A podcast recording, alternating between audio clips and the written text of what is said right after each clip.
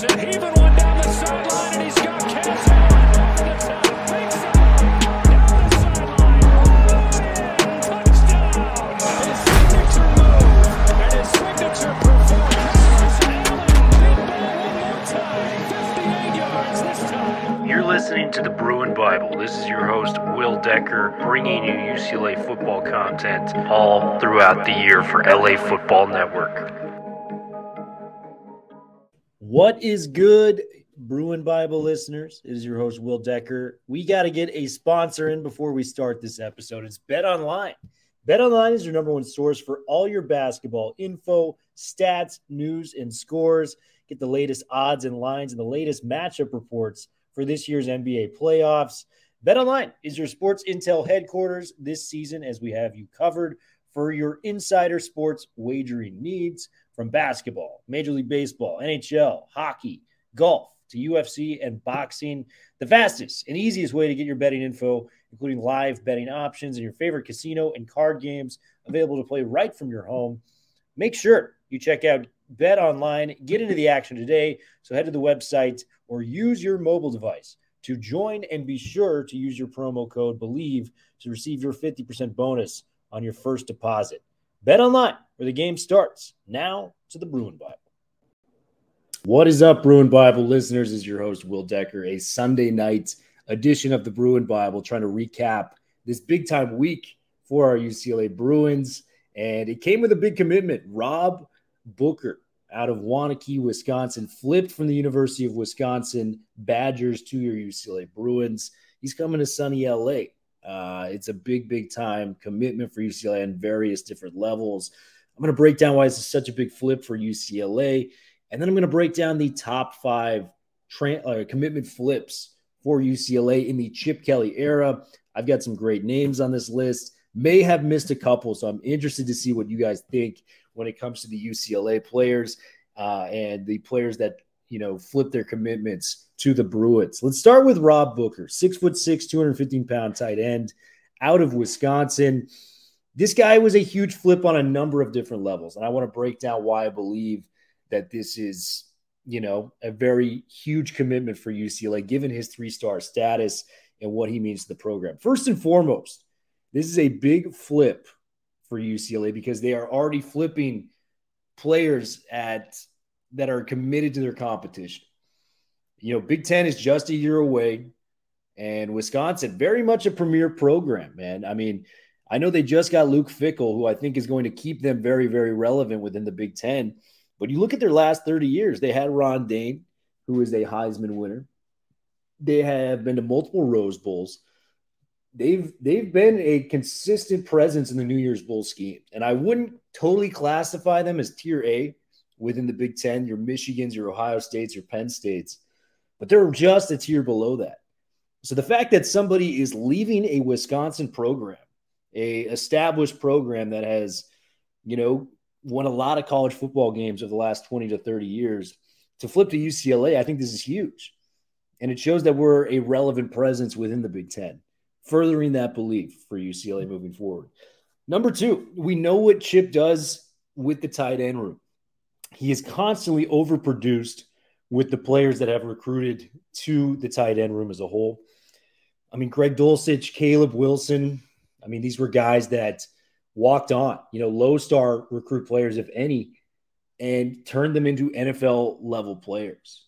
You know, Caleb Wilson winning the Mackey Award and even though Greg Dulcich didn't win the Mackey Award, I would take him over any tight end in that 2022 NFL draft class, meaning I think he was the best in the country. So those two guys, you know, Devin Asiasi, he put into the league, you know, went and drafted the Patriots. Um, and then you have your Ed Dickson's and your David Paulsons back when he was at Oregon that he put into the league as well. So just a lot of positive stuff from Chip Kelly and how he uses his tight ends and – I think we're going to see a lot of that at UCLA. I mean, Carsen Ryan was playing a lot until he got hurt. He looked like he was going to be a steal in the recruiting class. Jack Peterson was making plays all spring. I think he's going to be very, very solid at the tight end position. Hudson Habermehl and uh, you know Moliki Matavao, the the Oregon transfer. There's a lot of talent in these tight end rooms, and Chip consistently gets the most out of that position. So it's a big commitment for that. Number three, I just think Rob Booker is criminally underrated. And this has been a trend that UCLA has done where they offer these guys that, you know, are about to blow up. They kind of get in early on a lot of these prospects. You know, I mentioned the Luke Duncan commitment last year was kind of a low unknown three star. UCLA offers him. He goes to a couple camps. He shoots up to a four star. We've already seen it with Mark Schraller, the offensive lineman for UCLA. He's moved to a four star status since his UCLA commitment, you know, going to the Bruins and the camp circuit he was able to put together. So Chip Kelly is ahead of the curve with this coaching staff that has so much, you know, NFL lineage, whether it's, you know, your Tim Drevnos, Deshaun Foster. I mean, we we got to hope we can keep this guy. I think he may be going to the NFL at some point too, because he's just so gifted as a running back coach. You know, D'Anton Lynn, you know, is an NFL coach himself. Just so much NFL talent. I trust these guys' opinions and evaluations on these players and, you know, who is worthy and not worthy to get an offer. So to flip a Rob Booker, you know, just a huge target, runs like a gazelle at six foot six, 215. He's going to be able to put on a lot more weight when he gets to the room and when he gets to Westwood. It's just going to be a very, very solid pickup. And I would not be shocked if Rob Booker, you know, shoots to four star status by the time he's done with his high school career out of Waunakee, Wisconsin. And just the Wisconsin Wisconsin players are just generally under recruited. It's weird. That area of the country, you know, the Ohio's, the Michigans, the Pennsylvanias within the Big Ten country, traditionally have a lot of four star players, but Wisconsin and your Minnesotas, a lot of those players go under the radar. And you know, a perfect example of that is Jon Gaines, the uh, you know former UCLA Bruin. He's been on the podcast, and you know went and got drafted in the fourth round this year by the Cardinals. He was a two star recruit coming out of high school.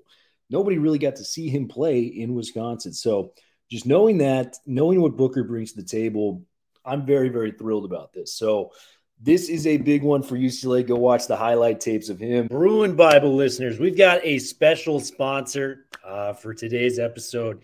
It is AG1. AG1 has been something that I've really enjoyed using in my spare time. 75 high quality vitamins, minerals, and whole source food nutrients in one scoop that you can use into your water. You stir it up.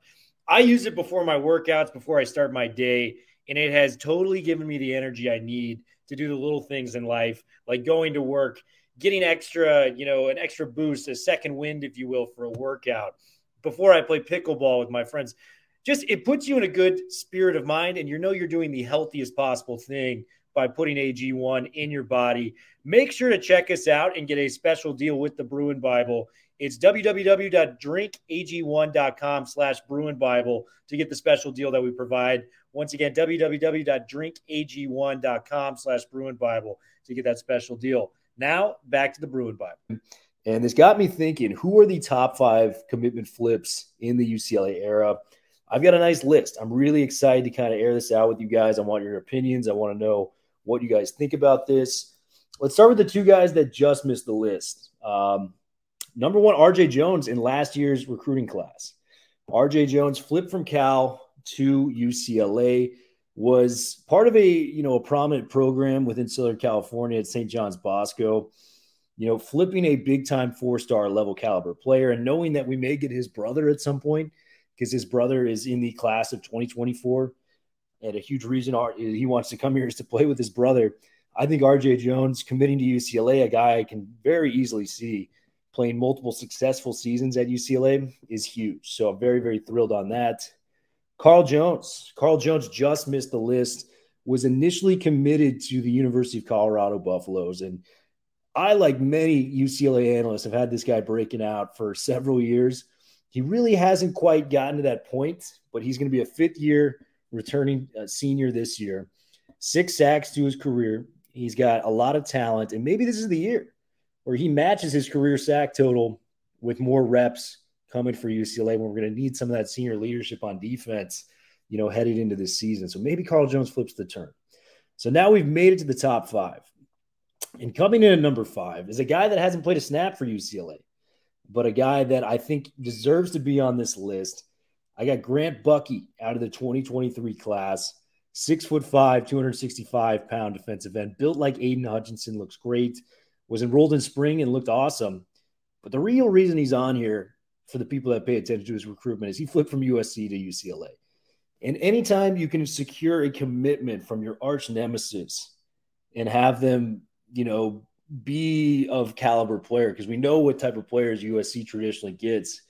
I think this is huge. And Grant Buckey coming to UCLA, he looks like he's going to be a ball player, man. I mean, we were, I went to 10, 11, 12 spring practices. I don't know the to- total on the top of my head.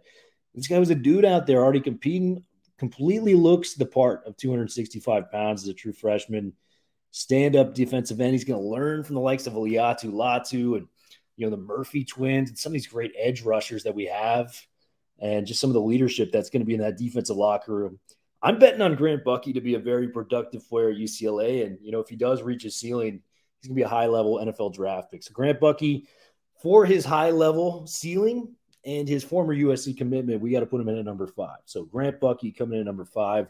Number four, a guy that I think is going to take the reins for the starting safety spot, uh, strong safety spot next to Jordan Anderson, Kamari Ramsey was a part of the 2022 recruiting class out of Sierra Canyon High School. You guys probably know it as Bronny James's high school. You know, a lot of famous high school players have gone there, but they do have a football team too. Committed to Stanford, and he was a part of David Shaw's, you know, last recruiting class there in 2022. And he, I think he saw the writing on the wall. He wanted to get out of there. He flipped, and then he went to UCLA. He was actually the highest rated player in the 2022 class and you can see, I mean, he's a very solid player, and he's going to potentially break into the starting lineup as early as this season. May beat out Kenny Churchwell as the starting strong safety. Very intelligent player, underrated. You know, when it comes to the hit stick that he can provide out there in the open field, I really like Ramsey, and I think um, UCLA. I mean, he was the highest rated recruit. Flipping him from the likes of a Stanford uh, was huge as well. Just a, a school that is so prestigious and you know you know massive for delivering on talent and you know academics it's a hard school to get a player to flip from knowing that they were going to stanford so getting kamari ramsey given the caliber of the player getting him as a flip from stanford we got to put him in number four.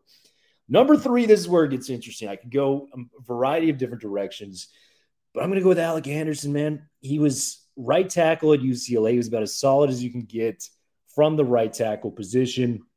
30 games played in his UCLA career, 17 starts at right tackle for UCLA.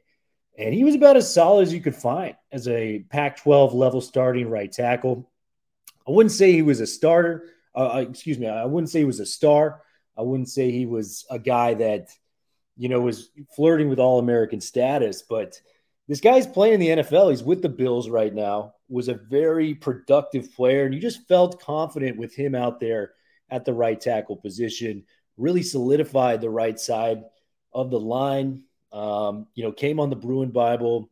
We got to hear his story and his impact in the line. I mean, we had Jon Gaines on.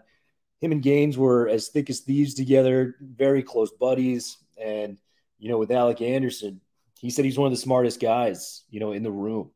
He, he got everybody else up to speed, kind of what Gaines did this year for the line. So, Alec Anderson, the, the impact he made in the starts for his career, the next level prowess he was able to achieve with the Buffalo Bills. Just being a damn good player for UCLA. We got to put him in at number three. Alec Anderson coming in at number three for the UCLA Bruins. Number two, a guy that played two sides of the football. And by the way, Alec Anderson was committed to Washington State. I want to clear that up. So he was a Washington State commit, ended up flipping to UCLA late in the process. I was so jazzed to talk about our guy, Alec Anderson. I forgot what even school he went to. So, Alec Anderson flipped from Washington State to your UCLA Bruins. Number two, Neo Mafi, guy who played defense and offense for UCLA, flipped from Cal. Another Cal victory for UCLA in terms of acquiring talent. You know, I think the tax we're paying them is for all the recruits and transfers we're being able to take away from them. Because at this point, it's just getting silly, man. 14 starts on defense was a solid defender. And then they they they say, hey Neil, I think you if you switch to offensive line, maybe lose some weight, I think you can make the NFL. Lost the weight, came in and was one of the highest rated guards, you know, in the entire country. I think he was number two last year, according to PFF for UCLA. was just an absolute stud, man. And uh, drafted in the fourth or fifth round by the Patriots this year.